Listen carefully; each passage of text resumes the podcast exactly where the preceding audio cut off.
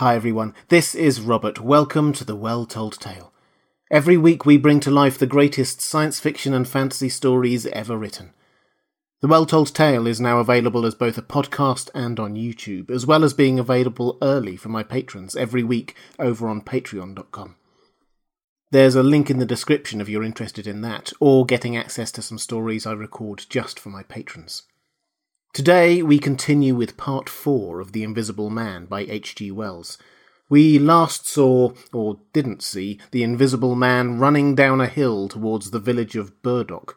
He'd been chasing his unwilling partner in crime, Thomas Marvel, who had apparently run off with his notebooks and the money he had stolen.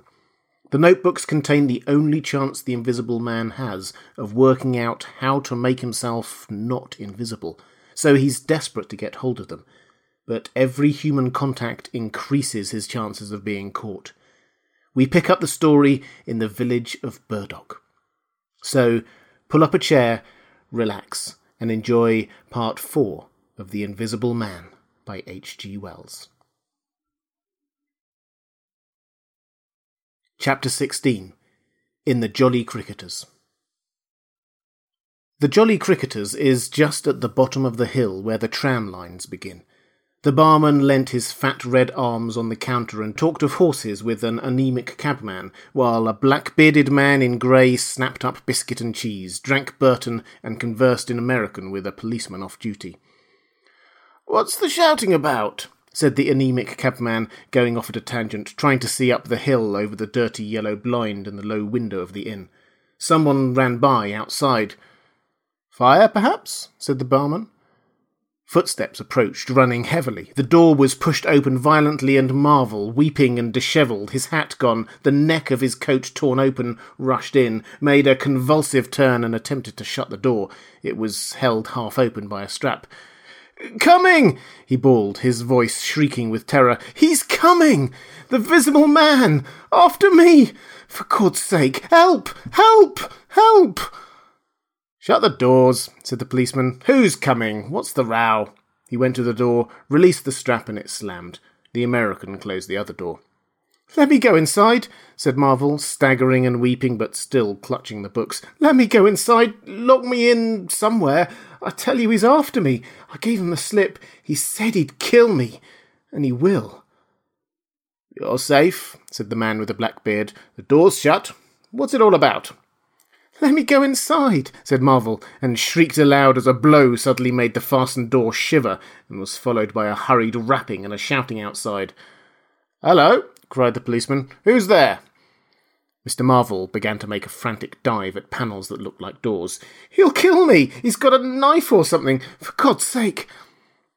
Here you are, said the barman. Come in here. And he held up the flap of the bar. Mr. Marvel rushed behind the bar as the summons outside was repeated. Don't open the door, he screamed. Please, don't open the door. Where shall I hide? This, this invisible man, then? asked the man with the black beard with one hand behind him. Guess it's about time we saw him. The window of the inn was suddenly smashed in, and there was a screaming and running to and fro in the street. The policeman had been standing on the settee, staring out, craning to see who was at the door. He got down with raised eyebrows. It's that, he said. The barman stood in front of the bar parlour door, which was now locked on Mr. Marvel, and stared at the smashed window and came round to the other two men. Everything was suddenly quiet. I wish I had my truncheon, said the policeman, going irresolutely towards the door. Once we open, in he comes. There's no stopping him. Don't you be in too much hurry about that door, said the anemic cabman anxiously. Draw the bolts, said the man with the black beard, and if he comes. He showed a revolver in his hand. That won't do, said the policeman. That's murder. I know what country I'm in, said the man with the beard. I'm going to let off at his legs. Draw the bolts. Not with that blinking thing going off behind me, said the barman, craning over the blind. Very well, said the man with the black beard, and stooping down, revolver ready, drew them himself. Barman, cabman, and policeman faced about. Come in, said the bearded man in an undertone, standing back and facing the unbolted doors with his pistol behind him. No one came in. The door remained closed. Five minutes afterwards, when a second cabman pushed his head in cautiously, they were still waiting, and an anxious face peered out of the bar parlour and supplied information. Are all of the doors of the house shut? asked Marvel. He's going round, prowling round. He's as artful as the devil. Good Lord, said the burly barman. There's the back. Just watch them doors. I say. He looked about him helplessly. The bar parlour door slammed, and they heard the key turn. There's the yard door and the private door. The yard door. He rushed out of the bar. In a minute he reappeared with a carving knife in his hand. The yard door was open, he said, and his fat under lip dropped. He may be in the house now, said the first cabman. He's not in the kitchen, said the barman. There's two women there, and I've stabbed every inch of it with this little beef slicer, and they don't think he's come in. They haven't noticed. Have you fastened it? asked the first cabman. I'm out of frocks, said the barman. The man with the beard replaced his revolver, and even as he did so, the flap of the bar was shut down and the bolt clicked. And then, with a tremendous thud, the catch of the door snapped, and the bar parlour door burst open. They heard Marvel squeal like a caught leveret, and forthwith they were clambering over the bar to his rescue. The bearded man's revolver cracked, and the looking glass at the back of the parlour starred and came smashing and tinkling down. As the barman entered the room, he saw Marvel, curiously crumpled up and struggling against the door that led to the yard and the kitchen. The door flew open while the barman hesitated, and Marvel was dragged into the kitchen. There was a scream and a clatter of pans. Marvel, head down and lugging back obstinately, was forced to the kitchen door, and the bolts were drawn. Then the policeman, who had been trying to pass the barman, rushed in, followed by one of the cabmen, gripped the wrist of the invisible hand that collared Marvel, was hit in the face, and went reeling back. The door opened, and Marvel made a frantic effort to obtain a lodgment behind it. Then the cabman collared something. I got him, said the cabman. The barman's red hands came clawing at the unseen. Here he is, said the barman. Mr. Marvel, released, suddenly dropped to the ground and made an attempt to crawl behind the legs of the fighting men. The struggle blundered around the edge of the door. The voice of the invisible man was heard for the first time, yelling out sharply as the policeman trod on his foot. Then he cried out passionately, and his fists flew round like flails. The cabman suddenly whooped and doubled up, kicked under the diaphragm. The door into the bar parlour from the kitchen slammed and covered Mr. Marvel's retreat men in the kitchen found themselves clutching at and struggling with empty air. Where's he gone? cried the man with the beard. Out? This way, said the policeman, stepping into the yard and stopping. A piece of tile whizzed by his head and smashed among the crockery on the kitchen table. I'll show him, shouted the man with the black beard, and suddenly a steel barrel shone over the policeman's shoulder, and five bullets had followed one another into the twilight whence the missile had come. As he fired, the man with the beard moved his hand in a horizontal curve so that his shots radiated out into the narrow yard like spokes from a wheel. A silence followed. Five cartridges, said the man with the black beard. That's the best of all. Four aces and a joke. Get a lantern, someone, and come and feel about for his body. Chapter 17 Dr. Kemp's Visitor Dr. Kemp had continued writing in his study until the shots aroused him. Crack, crack, crack! They came one after another. Hello, said Dr. Kemp, putting his pen into his mouth again and listening. Who's letting off revolvers in Burdock? What are the asses at now? He went to the south window, threw it up, and leaning out, stared down on the network of windows, beaded gas lamps, and shops, with its black interlocking roof and yard that made up the town at night. Looks like a crowd down the hill, he said, by the cricketers, and remained watching. Thence his eyes wandered over the town to far away where the ship's lights shone and the pier glowed, a little illuminated, faceted pavilion like a gem of yellow light. The moon in its first quarter hung over the westward hill, and the stars were clear and almost tropically bright. After five minutes, during which his mind had travelled into a remote speculation of social conditions of the future and lost itself at last over the time dimensions, Dr. Kemp roused himself with a sigh, pulled down the window again, and returned to his writing desk. It must have been about an hour after this that the front door bell rang. He had been writing slackly and with intervals of abstraction since the shots. He sat listening. He heard the servant answer the door and waited for her feet on the staircase, but she did not come. Wonder what that was, said Dr. Kemp. He tried to resume his work, failed, got up, went downstairs from his study to the landing, rang, and called over the balustrade to the housemaid as she appeared in the hall below. Was that a letter? he asked. Only a runaway ring, sir, she answered. I'm restless tonight, he said to himself. He went back to his study, and this time attacked his work resolutely. In a little while he was hard at work again, and the only sounds in the room were the ticking of the clock and the subdued shrillness of his quill, hurrying in the very centre of the circle of light his lampshade threw on his table. It was two o'clock before Dr. Kemp had finished his work for the night. He rose, yawned, and went downstairs to bed. He had already removed his coat and vest when he noticed that he was thirsty. He took a candle and went down to the dining room in search of a siphon and whisky. Dr. Kemp's scientific pursuits have made him a very observant man, and as he recrossed the hall, he noticed a dark spot in the linoleum near the mat at the foot of the stairs. He went on upstairs, and then it suddenly occurred to him to ask himself what the spot on the linoleum might be. Apparently, some subconscious element was at work. At any rate, he turned with his burden, went back to the hall, put down the siphon and whisky, and bent down, touching the spot. Without any great surprise, he found it had the stickiness and colour of drying blood. He took up his burden again and returned upstairs, looking about him and trying to account for the blood spot. On the landing he saw something and stopped, astonished. The door handle of his own room was blood-stained. He looked at his own hand. It was quite clean. And then he remembered that the door of his room had been open when he came down from his study, and that consequently he had not touched the handle at all. He went straight into his room, his face quite calm, perhaps a trifle more resolute than usual. His glance, wandering inquisitively, fell on the bed.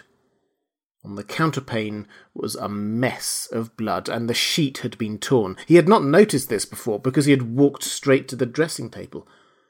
On the further side, the bedclothes were depressed as if someone had been recently sitting there. Then he had an odd impression that he had heard a low voice saying, Good heavens, Kemp. But Dr. Kemp was no believer in voices. He stood staring at the tumbled sheets. Was that really a voice? He looked about again, but noticed nothing further than the discorded and blood-stained bed. Then he distinctly heard a movement across the room near the wash-hand stand. All men, however highly educated, retain some superstitious inklings. The feeling that is called eerie came upon him. He closed the door of the room, came forward to the dressing table, and put down his burdens. Suddenly, with a start, he perceived a coiled and blood-stained bandage of linen rag hanging in mid-air between him and the wash-hand stand. He stared at this in amazement. It was an empty bandage, a bandage properly tied, but quite empty.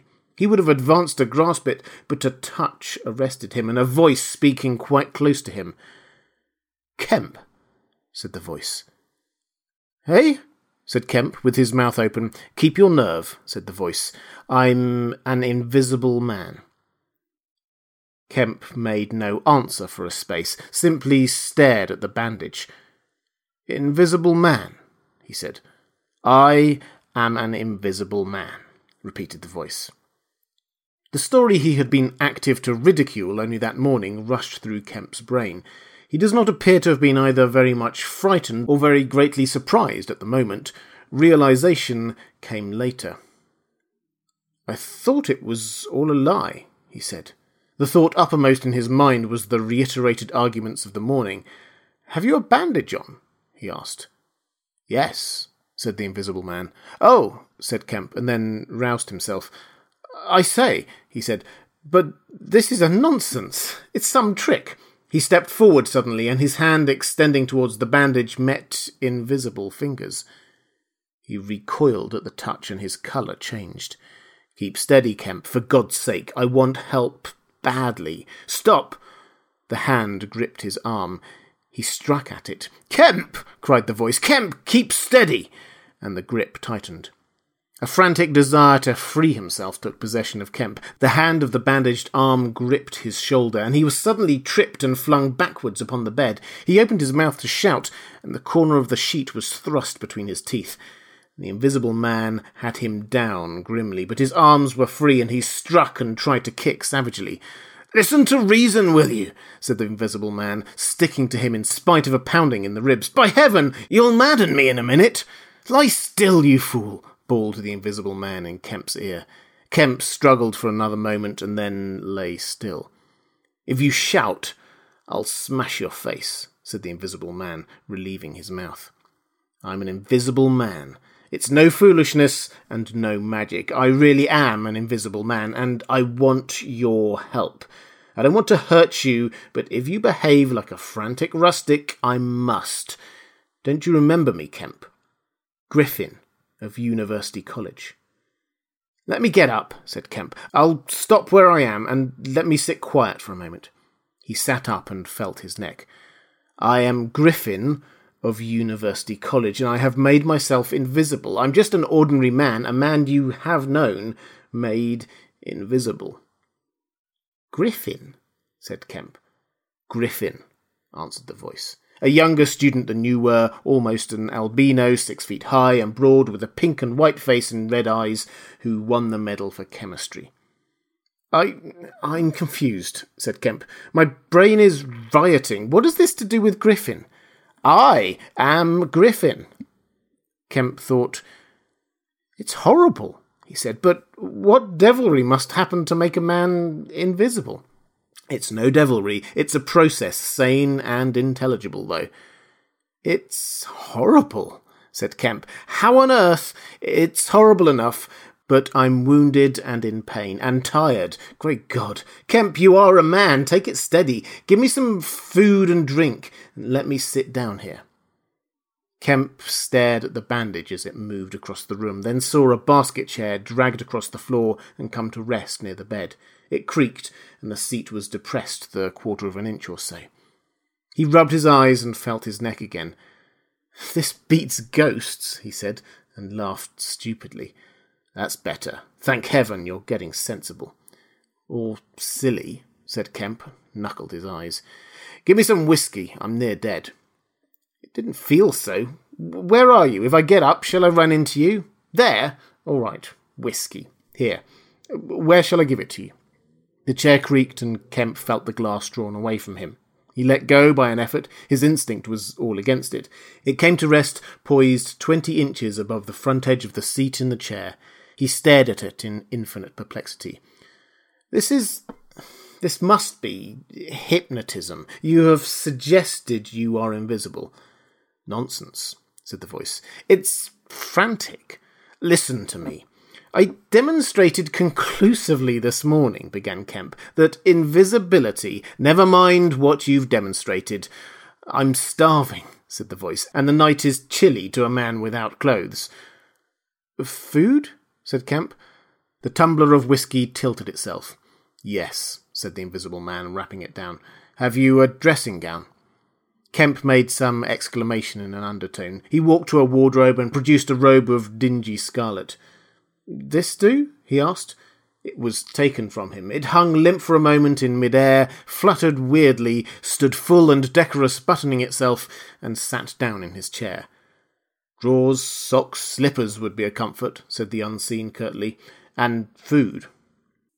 Anything. But this is the insanest thing I was ever in in my life. He turned out his drawers for the articles and then went downstairs to ransack the larder. He came back up with some cold cutlets and bread, pulled up a light table, and placed them before his guest. Never mind knives, said his visitor, and a cutlet hung in mid-air with a sound of gnawing. Invisible, said Kemp, and sat down on a bedroom chair. I always like to get something about me before I eat, said the invisible man with a full mouth, eating greedily. Queer fancy. I suppose that wrist is all right, said Kemp. Trust me, said the invisible man. Of all the strange and wonderful. Exactly. But it's odd I should blunder into your house to get my bandaging. My first stroke of luck. Anyhow, I meant to sleep in this house tonight. You must stand that. It's a filthy nuisance, my blood showing, isn't it? Quite a clot over there. Gets visible as it coagulates, I see. It's only the living tissue I've changed, and only for as long as I'm alive. I've been in the house three hours. But how's it done? Began Kemp in a tone of exasperation. Confound it, the whole business. It's unreasonable from beginning to end. Quite reasonable, said the invisible man. Perfectly reasonable. He reached over and secured the whisky bottle. Kemp stared at the devouring dressing gown. A ray of candlelight penetrated a torn patch in the right shoulder, making a triangle of light under the left ribs. What were the shots? he asked. How did the shooting begin? There was a real fool of a man, a sort of confederate of mine, curse him, who tried to steal my money, has done so. Is he invisible too? No. Well, can't I have some more to eat before I tell you all that? I'm hungry, in pain, and you want me to tell you stories? Kemp got up. You didn't do any shooting? he asked. Not me, said his visitor. Some fool I'd never seen fired at random. A lot of them got scared. They all got scared at me. Curse them, I say. I want to eat more than this, Kemp. I'll see what there is to eat downstairs, said Kemp. Not much, I'm afraid. After he had done eating, and he made a heavy meal, the invisible man demanded a cigar. He bit the end savagely before Kemp could find a knife, and cursed when the outer leaf loosened. It was strange to see him smoking. His mouth and throat, pharynx and nares became visible as a sort of swirling smoke cast. This blessed gift of smoking, he said, and puffed vigorously. I'm lucky to have fallen upon you, Kemp. You must help me. Fancy tumbling on you just now. I'm in a devilish scrape. I've been mad, I think. The things I've been through. But we will do things yet, let me tell you. He helped himself to more whisky and soda. Kemp got up, looked at him, and fetched a glass from his spare room. It's wild, but I suppose I may drink. You haven't changed much, Kemp, these dozen years. You fair men don't. Cool and methodical after the first collapse, I must tell you. We will work together. But how was it all done? said Kemp. And how did you get like this? For God's sake, let me smoke in peace for a little while, and then I will begin to tell you.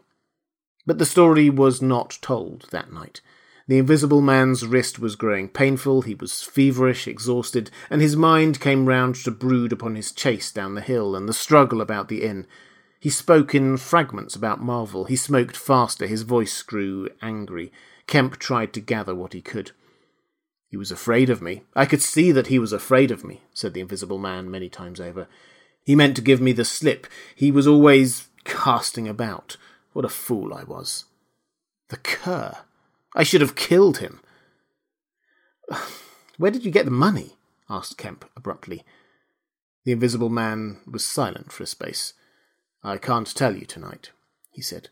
He groaned suddenly and leant forward, supporting his invisible head on invisible hands. Kemp, he said, I've had no sleep for near three days, except a couple of dozes of an hour or so. I must sleep soon. Well, have my room, have this room. But how can I sleep? If I sleep, he will get away. Ugh, what does it matter? What's the shot wound? asked Kemp abruptly. Nothing. Scratch and blood. Oh, God, how I want sleep. Why not? The invisible man appeared to be regarding Kemp. Because I've got a particular objection to being caught by my fellow men, he said slowly. Kemp started. Fool that I am, said the invisible man, striking the table smartly. I've put the idea into your head. Chapter 18 The Invisible Man Sleeps. Exhausted and wounded as the Invisible Man was, he refused to accept Kemp's word that his freedom should be respected.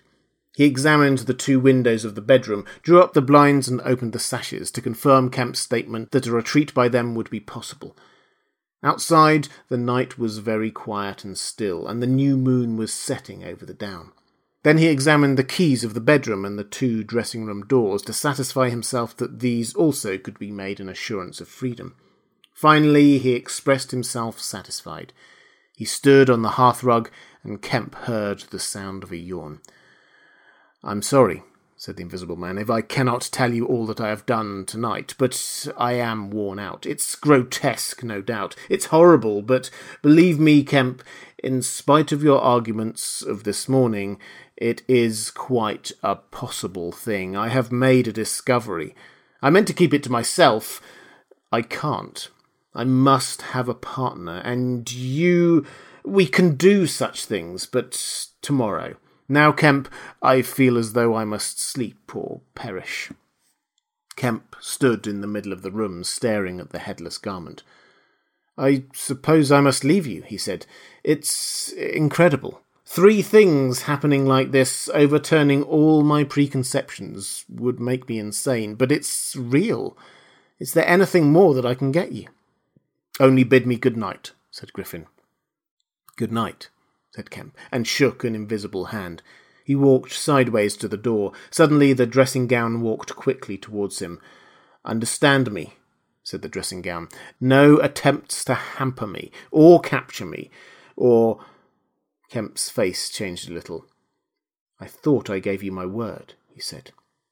Kemp closed the door softly behind him, and the key was turned upon him forthwith. Then, as he stood with an expression of passive amazement on his face, the rapid feet came to the door of the dressing room, and that, too, was locked. Kemp slapped his brow with his hand. Am I dreaming? Has the world gone mad, or have I? He laughed and put his hand to the locked door barred out of my own bedroom by a flagrant absurdity, he said. He walked to the head of the staircase, turned and stared at the locked doors. It's fact, he said. He put his fingers to his slightly bruised neck. Undeniable fact. But he shook his head hopelessly, turned and went downstairs. He lit the dining room lamp, got out a cigar, and began pacing the room. Now and then he would argue with himself. Invisible, he said. Is is there such a thing as an invisible animal? In the sea, yes, thousands, millions, all the larvae, all the little Nauplii and Tornarias and the microscopic things, the jellyfish. In the sea, there are more things invisible than visible. I never thought of that before. And in the ponds, too, all those little pond life things, specks of colourless, translucent jelly. But in air, no. It can't be. But after all, why not? If a man was made of glass, he would still be visible. His meditation became profound. The bulk of three cigars had passed into the invisible lord, diffused as a white ash over the carpet before he spoke again. Then it was merely an exclamation. He turned aside, walked out of the room, and went into his little consulting room and lit the gas there. It was a little room, because Dr. Kemp did not live by practice, and in it were the day's newspapers. The morning's paper lay carelessly opened and thrown aside. He caught it up, turned it over, and read the account of a strange story from Iping that the mariner at Port Stowe had spelt over so painfully to Mr. Marvel. Kemp read it swiftly. Wrapped up, said Kemp. Disguised? Hiding it? No one seems to have been aware of his misfortune. What the devil is his game? He dropped the paper and his eye went seeking. Ah, he said, and caught up the St. James's Gazette, lying folded up as it arrived. Now we shall get to the truth, said Dr. Kemp. He rent the paper open, a couple of columns confronted him. An entire village in Sussex goes mad, was the heading. Good heavens, said Kemp, reading eagerly an incredulous account of the events in Iping of the previous afternoon that have already been described. Over the leaf the report in the morning paper had been reprinted. He reread it. Ran through the streets, striking right and left. Jaffers insensible, Mr. Huxter in great pain, unable to describe what he saw. Painful humiliation of the vicar. Woman ill with terror. Windows smashed. This extraordinary story probably a fabrication, too good not to print. He dropped the paper and stared blankly in front of him. Probably a fabrication. He caught up the paper again and reread the whole business. But when does the tramp come in? Why the deuce was he chasing a tramp? He sat down abruptly on the surgical bench. He's not only invisible, he said, but he's mad, homicidal. When dawn came to mingle its pallor with the lamplight and cigar smoke of the dining room, Kemp was still pacing up and down, trying to grasp the incredible. He was altogether too excited to sleep. His servants, descending sleepily, discovered him and were inclined to think that overstudy had worked this ill on him. He gave them extraordinary but quite explicit instructions to lay breakfast for two in the Belvedere study, and then to confine themselves to the basement and ground floor. Then he continued to pace the dining room until the morning's paper came. That had much to say and little to tell, beyond the confirmation of the evening before, and a very badly written account of another remarkable tale from Port Burdock. This gave Kemp the essence of the happenings at the Jolly Cricketers and the name of Marvel. He has made me keep up with him twenty four hours, Marvel testified. Certain minor facts were added to the Iping story, notably the cutting of the village telegraph wire, but there was nothing to throw light on the connection between the Invisible Man and the tramp, for Mr. Marvel had supplied no information about the three books, or the money with which he was lined. The incredulous tone had vanished, and a shoal of reporters and inquirers were already at work elaborating the matter. Kemp read every scrap of the report and sent his housemaid out to get every one of the morning papers she could. These he also devoured. He is invisible, he said, and it reads like rage growing to mania. The things he may do, the things he may do. And he's upstairs, free as the air. What on earth ought I to do? For instance, would it be a breach of faith if. No, he went to a little untidy desk in the corner and began a note. He tore this up half written and wrote another. He read it over and considered it. Then he took an envelope and addressed it to Colonel Adye, Port Burdock. The invisible man awoke even as Kemp was doing this. He awoke in an evil temper, and Kemp, alert for every sound, heard his pattering feet rush suddenly across the bedroom overhead. Then a chair was flung over, and the washhand stand tumbler smashed. Kemp hurried upstairs and rapped eagerly. Chapter 19 Certain First Principles. What's the matter? Asked Kemp when the invisible man admitted him. Nothing, was the answer. But confound it, the smash. Fit of temper, said the invisible man. Forgot this arm and it's sore. You're rather liable to that sort of thing. I am. Kemp walked across the room and picked up the fragments of broken glass. All the facts about you are out, said Kemp, standing up with the glass in his hand. All that happened in Iping and down the hill. The world has become aware of its invisible citizen. But no one knows that you are here. The invisible man swore. The secret's out. I gather it was a secret. I don't know what your plans are, but of course I'm anxious to help you. The invisible man sat down on the bed. There's breakfast upstairs, Kemp said, speaking as easily as possible, and he was delighted to find his strange guest rose willingly. Kemp led the way up the narrow staircase to the Belvedere. Before we can do anything else, said Kemp, I must understand a little more about this invisibility of yours. He had sat down after one nervous glance out of the window with the air of a man who has talking to do. His doubts of the sanity of the entire business flashed and vanished again as he looked across to where Griffin sat at the breakfast table, a headless, handless dressing gown, wiping unseen lips on a miraculously held serviette. It's simple enough, and credible enough, said Griffin, putting the serviette aside, and leaning the invisible head on an invisible hand. No doubt to you, but Kemp laughed. Well, yes, to me it seemed wonderful at first, no doubt, but now, great God. But we will do great things yet. I came on the stuff first at Chesilstowe. Chesilstowe? I went there after I left London. You know I dropped medicine and took up physics. No, well, I did. Light fascinated me. Ah, optical density. The whole subject is a network of riddles, a network with solutions glimmering elusively through, and being but two and twenty and full of enthusiasm, I said, I will devote my life to this. This is worthwhile. You know what fools we are at two and twenty. Fools then or fools now, said Kemp, as though knowing could be any satisfaction to a man.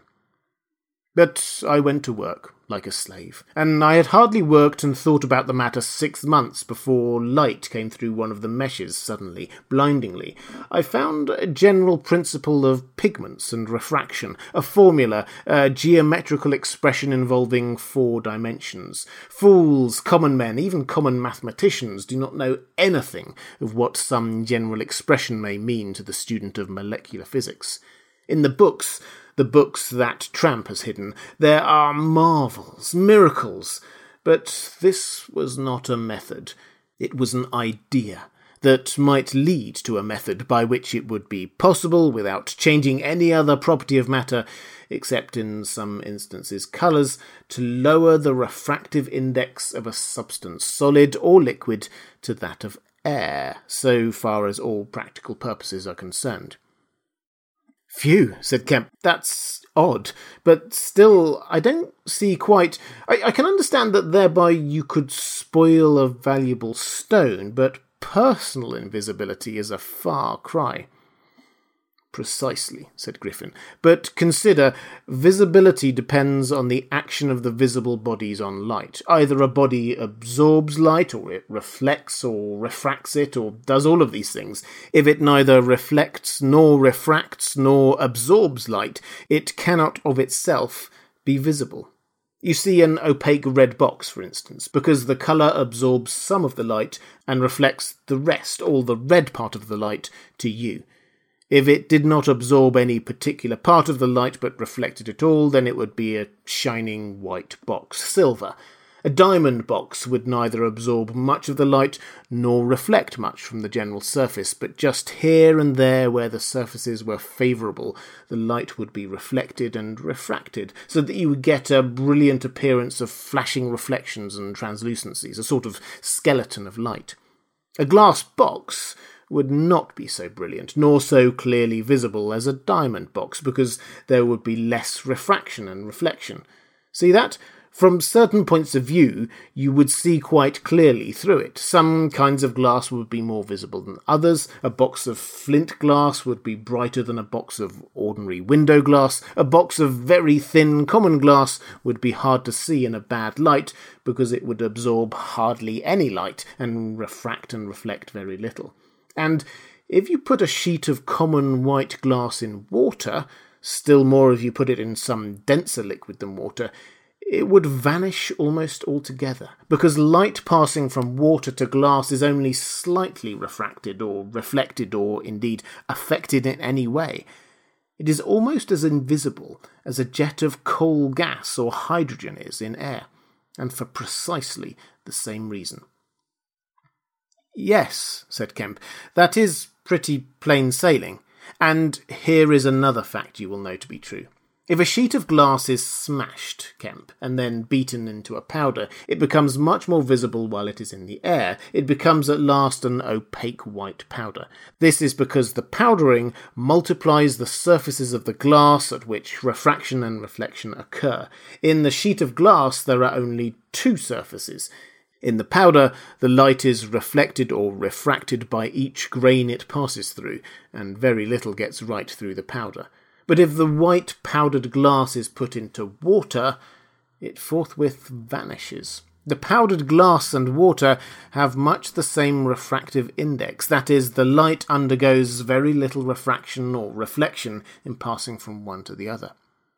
You make this glass invisible by putting it into a liquid of nearly the same refractive index. A transparent thing becomes invisible if it is put in any medium of almost the same refractive index, and you will consider only a second, you will see also that the powder of glass might be made to vanish in air if its refractive index could be made the same as that of air for then there would be no refraction or reflection as the light passed from glass to air. Yes, yes, said Kemp, but man's not powdered glass. No, said Griffin, he's more transparent. Nonsense. That from a doctor. How one forgets. Have you already forgotten your physics in ten years? Just think of all the things that are transparent and seem not to be so. Paper, for instance, is made up of transparent fibres, and it is white and opaque only for the same reason that a powder of glass is white and opaque.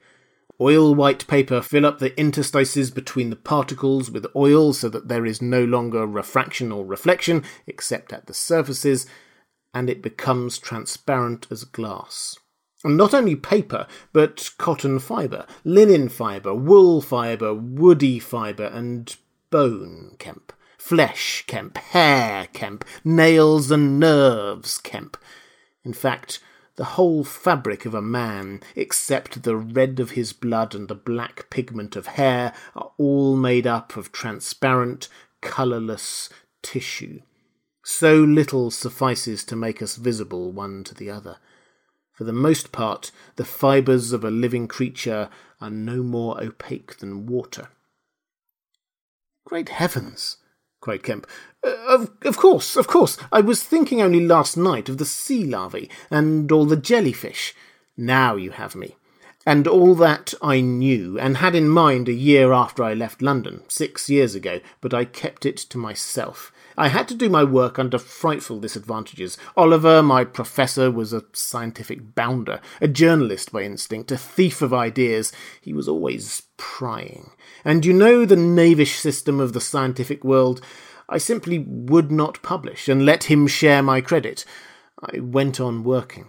I got nearer and nearer, making my formula into an experiment, a reality. I told no living soul because I meant to flash my work upon the world with crushing effect and become famous at a blow. I took up the question of pigments to fill up certain gaps.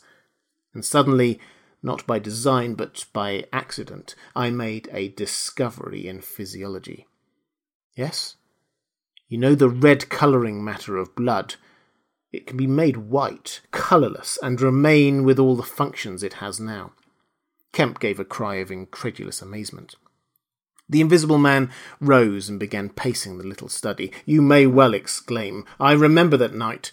It was late at night. In the daytime, one was bothered with the gaping, silly students, and I worked then sometimes till dawn. It came suddenly, splendid and complete in my mind. I was alone. The laboratory was still, with the tall lights burning brightly and silently. In all my great moments, I have been alone. One could make an animal, a tissue, transparent. One could make it invisible, all except the pigments. I could be invisible, I said, suddenly realizing what it meant to be an albino with such knowledge. It was overwhelming. I left the filtering I was doing and went and stared out of the great window at the stairs. I could be invisible, I repeated.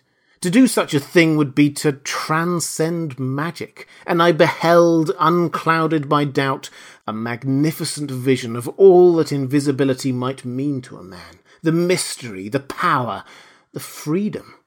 Drawbacks I saw none. You only have to think, and I, a shabby, poverty struck, hemmed in demonstrator teaching fools at a provincial college, might suddenly become this.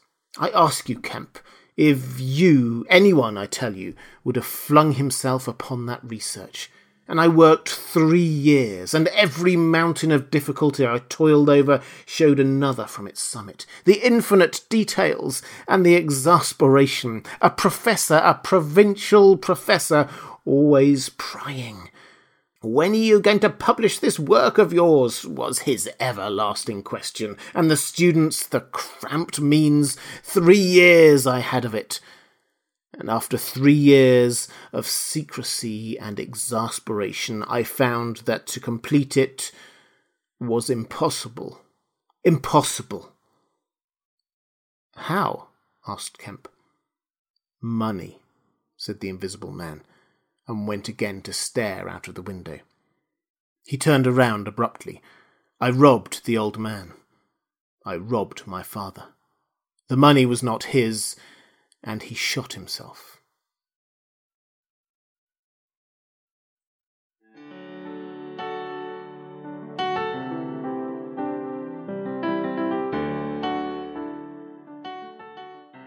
And welcome back. I hope you enjoyed listening to part four of The Invisible Man by H.G. Wells. If you want to head over to my Patreon page, you will see that I have now uploaded my latest offering exclusively for my patrons, The Raven by Edgar Allan Poe. I do regular stories and classic poems just for my patrons, so if you're interested in that, or just want to support The Well Told Tale, please do consider visiting patreon.com slash The Well Told Tale. There's a link in the description. That's all for this time. I'll be back next week with the penultimate episode of The Invisible Man. I hope you can join me.